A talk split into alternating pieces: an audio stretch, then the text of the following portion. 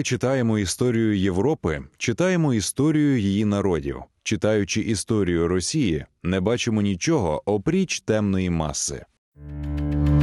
Щойно ми почули цитату філософа і теоретика, який від соціалізму через консерватизм перейшов до націоналізму. Дмитро Донцов, головний ідеолог українського націоналізму. Свого часу він став таким інтелектуальним лідером молодого покоління.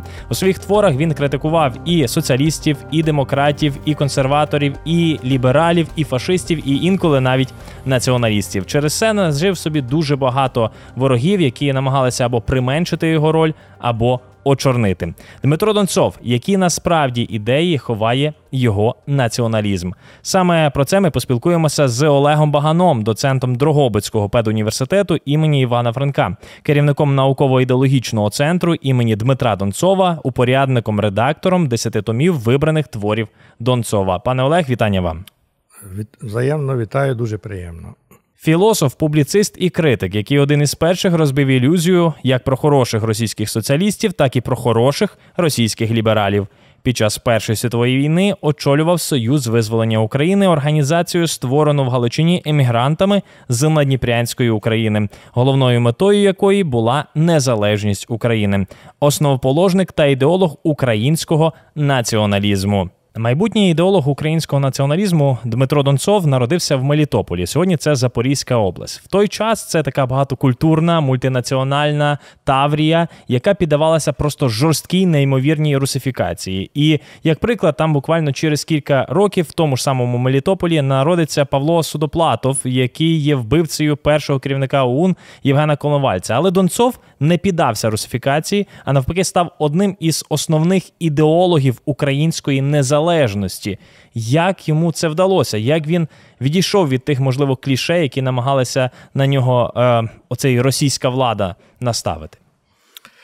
Е, ну, з одного боку, це виглядає парадоксально, але якщо ми докладніше побачимо цю добу, то тут, в принципі, немає нічого нового несподіваного. Тому що е, кінець 19 століття вже дуже сильно формувалася українська національна ідентичність. І розумні люди, які щось читали, орієнтувалися в ідеях, е, могли зловити ці національні ідеї. Донцов, очевидно, отримав добру сімейну освіту, бо його батько був багатою освіченою людиною. Він був навіть обраний головою міста Мелітополя, був е, там власником цілої такого е, якби концерну, де сільськогосподарські машини обслуговували. Уявіть собі, це була передова людина, правда, того часу. Тобто Дмитро Донцов, очевидно, мав світогляд. Світогляд вже вже в дитячі роки, юнацькі, і про це він кілька разів написав у різних листах. Є точні його формулювання, де він описує, що він він читав, він мав добру українську бібліотеку, тому це не було таке зрусифіковане, як ми собі уявляємо. Але ще одну фразу скажу, що його більше сформував, як не дивно, Петербург. Його українцем зробив Петербург. Чому? Не Петербург, власне, а Петербурзька бібліотека і сила книжки. У Петербурзькій бібліотеці, де він вчився з 900-го року в університеті. Спочатку він там вчився в царському селі, е, докінчував якби гімназію професійну освіту, бо треба було здати певні екзамени для вступу в університет. І він там мав чудову бібліотеку з Галичини. Тобто, його якоюсь мірою можна сказати, що він є галичанин за формуванням. Він то сам пише. Це це його особистий спогад. Він е, мав всі томи НТШ, записок НТШ, літературно-науковий вісник, провідні українські видання, книжкові видання зі Львова. Тобто, е, отакий парадокс певний. До речі, в Петербурзі була дуже сильна українська громада. Ми, е, коли говоримо про молодого Донцова, він цікавиться соціалізмом. Він фактично є соціалістом, він співпрацює з соціалістами. І не дивно, бо соціалізм тоді є найвпливовішою, такою найпоширенішою течією. Але з часом його погляди стають все правішими і правішими, і він, в принципі, доходить до націоналізму.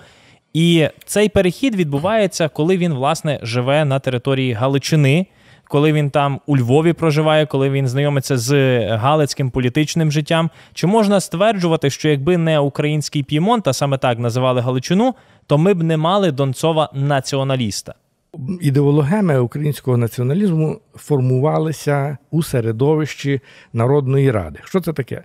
Це партія народовців, яка була в Галичині. На жаль, її чомусь е, дотепер наука затискає, і от є, от ви переглянете будь-які довідники, і там вам написано буде: перша українська партія це соціалістична Рух. радикальна та е, русько-українська радикальна партія. 990 рік. Але у 85-му році вже фактично була Народна Рада. Це народовці, Вахнянин, Романчук, Барвінський. І вони є програмні їхні документи, де ми бачимо, до речі, практично ідеї самостійництва. Ну, не не так агресивно, вони просто розуміли, що нація не готова до самостійності, не тому, що вони боялися. Е, тобто, е, але чомусь оце це, це, це стереотип цей панує і відкидають весь час заслуги народовців. А коли ви переглянете публіцистику журналів е, Зоря, Правда і потім літературно-наукові вісни і видання, які робили народовці, ви побачите, що в них була чітка націотворча програма і державотворча. І ще один момент. Е, у 909 році, після того, як він виїхав з тюрми, його врятувала, до речі, Радзимовська, це донька е, письменниці Любові Яновської, надала за нього викуп. І він хворий е, з загрозою отримати туберкульоз, виїжджає за кордон і лікується в Закопаному. Там він зустрічає кого? Липинського, В'ячеслава Липинського. І в нього з'являється псевдонім Закопанець. Я вважаю, я це вже писав, що це він сам зафіксував переломний момент. З нього зробив правого е, Липинський. У різні періоди свого життя Дмитро Донцов був учасником різних партій. Спочатку це була партія соціал-демократів. Він захоплювався соціалізмом, і, власне, він був учасником цієї партії. Ми про це з вами говорили.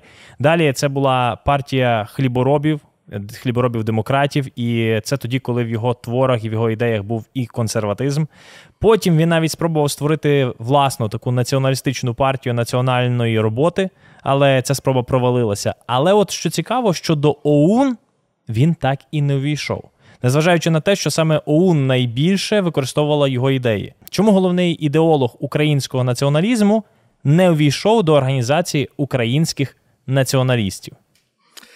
Е, Так, це дійсно таке питання, яке постійно зринає, коли розмова йдеться про Донцова. Е, Ну, нагадаю вам одне: тут можна його зрозуміти психологічно. Е, Ви назвали вже ці партії, де він був. Соціал-демократи, всю е, потім Союз визволення України, хлібороби і партія національної роботи це 23-й рік, яку він пробував створити, але вона розвалилася через рік. Він дуже був розчарований в людях. Його дратувало оце оточення. Це дуже видно з його щоденника е, Київ, 18-й рік, як він зневажає. Ну як культурно зневажає. Він бачить, що люди не державницькі мислять. Розумієте, він занадто швидко став державником, коли всі були автономісти. Він занадто швидко став вольовим націоналістом, коли всі просто не розуміли, що то таке. Е, і оце його інтелектуальний е, спорт, так би мовити, вирішив справу. І опікшись чотири рази він вже не хотів ще раз опікати. І це дуже видно з його листів, е, з його критики постійно. Він хотів, і зрештою, очевидно, що він так ніби чітко не говорив про це, але можна сказати, що він собі вибрав таку роль бути таким медіумом, е, навчителем нації. І це було розумно з його боку, тому що будь-яка партійщина вона веде до вашого угодовства. Ви мусите когось захищати, який наробив помилок. Ви мусите приймати якусь лінію партії, з якої ви не згідні. А він не хотів цього. І оця красива, я би я, я би тут не, не, не робив це як ганч, не ставив Донцову. Це красива позиція. От я буду інтелектуалом, ідеологом, навчителем. І все, з мене це досить. І так він багато зробив. Він виховав ціле покоління. Що ще від людини треба? Він виконав свою історичну задачу. У ідеях Донцова є таке поняття, як еліти і уявлення про сильного лідера, сильного вождя. Це не дивно, бо от в правий е, напрямок політичний він, в принципі, має ідеї про сильного керівника, сильного лідера. Але яким мав бути оцей лідер в уявленні Донцова? Можливо, він мав бути, я не знаю, таким як гетьман Скоропадський, бо Донцов з ним співпрацював у 18-му році. Він брав участь в керівництві української держави. Чи можливо він мав бути таким, як, наприклад, Бандера, тому що організація українських націоналістів ніби брала ідеї з націоналізму Донцова. Тобто, яким мав бути український лідер у ідеології тодішнього націоналізму? Е, я би трошки назад крок зробив е, спочатку. Е, треба зрозуміти в Донцова, я теж вже це кілька разів описував у своїх статтях. Один важливий момент. Він був перший, хто переорієнтувався в Україні на філософські ідеї ірраціоналізму і волюнтаризму. Це філософія. Тут тобто є філософія Шопенгауера, Ніцше, Гартмана, Дільтея, е, Берксона. Оці великі філософи, які заперечили науку, прогрес і техніку, якщо так коротко, бо ми маємо дуже обмежений час. І там є ідея, що людина-герой творить історію. Це перший так дуже гарно обґрунтував Томас Карлайль, якого нас ніхто не перекладає дотепер. Взагалі в Україні дуже праві ідеї не запущені, нас ніхто не популяризує майже. Е, це Карлель писав ще на в першій половині 19 століття. І там є оця ідея е, людини-героя, е, тобто людини, яка йде на жертву, на на посвяту і на якесь звершення в ім'я нації або світу навіть. Герой може бути різний. І в нього є от саме таке розуміння героя. З тих двох, кого ви назвали, ясно, що він не дуже симпатизував Скоропадському. Скоропадський був за великим рахунком малорос. Це зараз роблять йому культ, такий ідеальна людина. Він мав проросійське мислення, ментальність, виховання, як і вся та еліта з 18 століття, яка пішла тоді на співпрацю з Російською імперією. Бандера, безумовно, він його кілька разів називає як ідеал вождя. Є в публіцистиці, тому ми можемо це ствердити. Е, І вони листувалися. У них були Бандера постійно наполягав, щоб Донцова зробити знову редактором якогось видання, але Донцов настільки е, вимоги високі ставив. Він там ну, вимагав, щоб тільки такі співробітники були, і вони не дійшли до порозуміння. Це вже було після 45-го року. Тому так, з вашого е, коментаря, так з того дихотомії, так би мовити, от Бандера. Після Другої світової війни українська політична еміграція Дмитро Донцов до неї теж належав. Він проживав в Канаді. Вона була настільки строкатою, настільки різною, що про якусь єдність, про якийсь консенсус говорити ну фактично не можна, тому що були і гетьманці-консерватори, і уанерівці-ліберали, і соціалісти, і мельниківці, і бандерівці. Але у багатьох з них було щось спільне. Це от критика Донцова це створення такого демонізованого образу Донцова і навіть приписування йому фашизму. Донцов фашизм. Наскільки ідеї Донцова були близькими до фашизму, і чи були близькими в принципі? Е, Почнемо з того кінця, як ви почали. Після 45-го року про це ніхто майже не пише, крім мене. Е, почався дуже неприємний з морального боку процес у діаспорі. Всі, хто були фашисти і навіть нацисти, у 30-ті роки почали вдавати себе лібералів, тому що інакше вони би не вижили в західному демократичному світі. Ну, наприклад, у нас була фашистська чисто партія е, Фронт національної єдності ФНЄ. Його ним керував е, Шлемкевич Микола, філософ, який вчився в Донцова спочатку, потім його критикував. І і е, оця, це був трошки непорядний. Так само дуже непорядна еволюція відбулася у знаменитого, дуже достепного, розумного Уласа Самчука.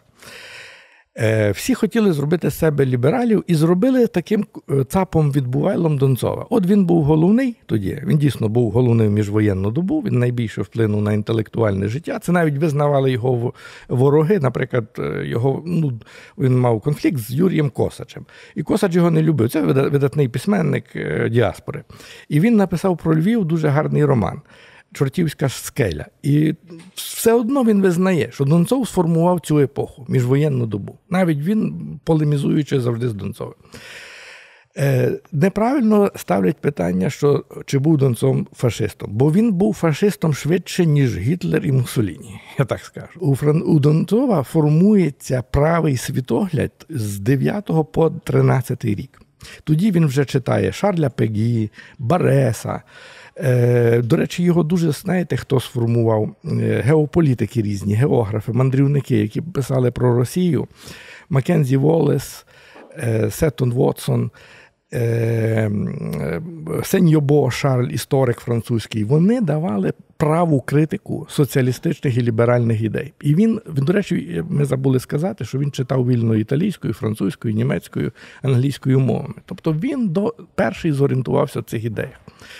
І в нього вже тоді, але він був фашистом в якому розумінні? Він е, був тому, тим правим. Фашизм це екстрема. Ну, власне, фашизм, нацизм це екстрема. Це фанатики, садисти і расисти приходять до влади і створюють якусь ультратоталітарну державу. А праві рухи вони були по всій консервативні праві рухи, такі послідовно консервативні, по всій Європі, практично. І Донцов належав от до того середу. А ми перекидаємо трошки, розумієте, ми е, якби еталоном беремо Гітлера, і під той еталон, а то не так. Гітлер це викривлення, це патологія. Ми завжди залучаємо до нашої програми трошечки штучного інтелекту і просимо штучний інтелект згенерувати відповідь того чи іншого історичного персонажа. І сьогодні штучний інтелект уявив себе Дмитром Донцовим, як би він відповів на запитання, чи є перспектива націоналізму в сучасній Україні? І відповідь штучного інтелекту така: націоналізм це не тільки минуле, а й майбутнє України. Сучасна Україна має потенціал для розвитку сильної національної ідеї, яка об'єднує громадян навколо спільних цінностей, культури та історії перспектива націоналізму полягає в зміцненні державності, відстоюванні національних інтересів і сприянні внутрішньому розвитку країни. Так відповів штучний інтелект вустами Дмитра Донцова. Але Дмитро Донцов він один, в принципі, з найперших і найбільших послідовників е- критики Росії. Бо ми беремо в сучасному вимірі усіх її проявах і царської, і демократичної, і більшовицької. Він бачив, до чого привів тоді програш українського руху, і чому, на думку Донцова, Україна тоді не вистояла і була окупована більшовиками? Можливо, ми з цього візьмемо якісь е, собі уроки. Тому що її еліта була, то, що він написав у модерному москвофільстві, 13-й рік, еліта була повністю просякнута російською культурою, російськими ментальними впливами і російськими ідеологічними впливами. Три чинники. І все, що він писав пізніше, це виривання України з під тих трьох напрямків впливів. І головне критика російської культури, яку він ще почав дуже концептуально з 17-го року. У нього є така стаття. Культура розкладу більше відома культура примітивізму, і е, він е, вказав такі ознаки російської душі. То, що ми зараз вже вам говорять сьогодні з телебачення кожен день, це вже всі тепер зрозуміли, хоча ніхто не дякує Донцову. Отарність, хаотичність, культ е, деспота, тиранізм у поведінці, е, тиранізм у творенні держави це є ознаки російської цивілізації і душі, і так далі. Невиразна культура, яка не не виховує індивідуалізм, він протиставляє е, європейську літературу, яка виховує особистість краще. Хоча він визнає, наприклад, він дуже любив Достоєвського і дуже гарно його аналізував. Але він розумів при цьому, які демонічні сили запускав Достоєвський, е, шовінізм і так далі, і ті патологічні теми теми, які він пояснює власне патологічністю російської душі. Отже, Донцов це той, що звільнив нас від російської цивілізації, і ми зараз, по суті, те, що ми вже всі зрозуміли в цій війні, це треба було починати ще до Першої світової війни, те, що він казав. Друзі, я нагадую, це програма Манускрипт. Ми сьогодні спілкувалися з Олегом Баганом. Це дослідник історії і біографії Дмитра Донцова та його творчості, звичайно. І я нагадую, що вже наступного понеділка слухайте нас знову на радіо «ФМ Галичина рівно о 19-й.